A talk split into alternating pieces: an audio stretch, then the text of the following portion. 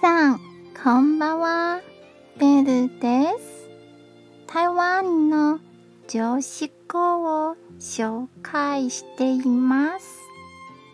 今日の言葉はこちらです。努力を続けるということは力や知恵ではありません。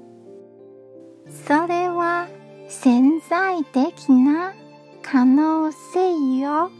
時は夏、柿のようなものです。希望の光は明日を照らします。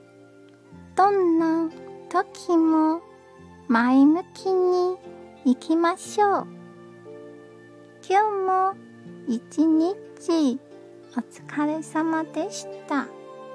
ゆっくりお休みくださいね。じゃあ、またね